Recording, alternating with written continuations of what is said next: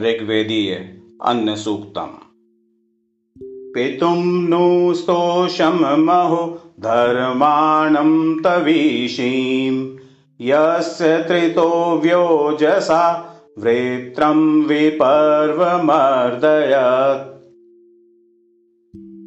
स्वादोपितो मधोपितो वयं त्वावव्रीमहे अस्माकमविता भव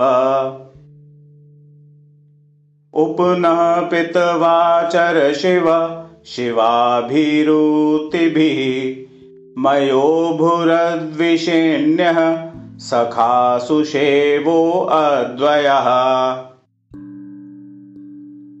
तव ते पितो रसा रजांस्यनुवेष्ठिता दिवि वाता इव श्रितः। तव ते पितो दधतस्तव स्वादिष्ठते पितो प्रस्वादमानो रसानां तु विग्रीवा इवेरते त्वे पितो महानां देवानां मनोहितम् अकारिचारुकेतुना तवाहिं वसावधीत्। यद्दोपितो अजगन्विवस्वपर्वतानाम् अत्र चिन्नो मधोपितो अरम्भक्षाय गम्यः।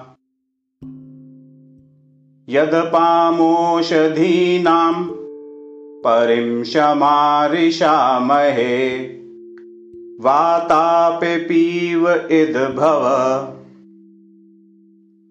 यत्ते सोमगवाशिरो यवाशिरो भजामहे। वातापिपीव इद्भव। करम्भ ओषधे भव पीवो वृक्क उदारथि वातापिपीव इद्भव तं त्वां वयं पितो वचोभिः गावो न हव्यासुषुधिं देवेभ्यस्त्वासधमादमस्मभ्यं त्वासधमादम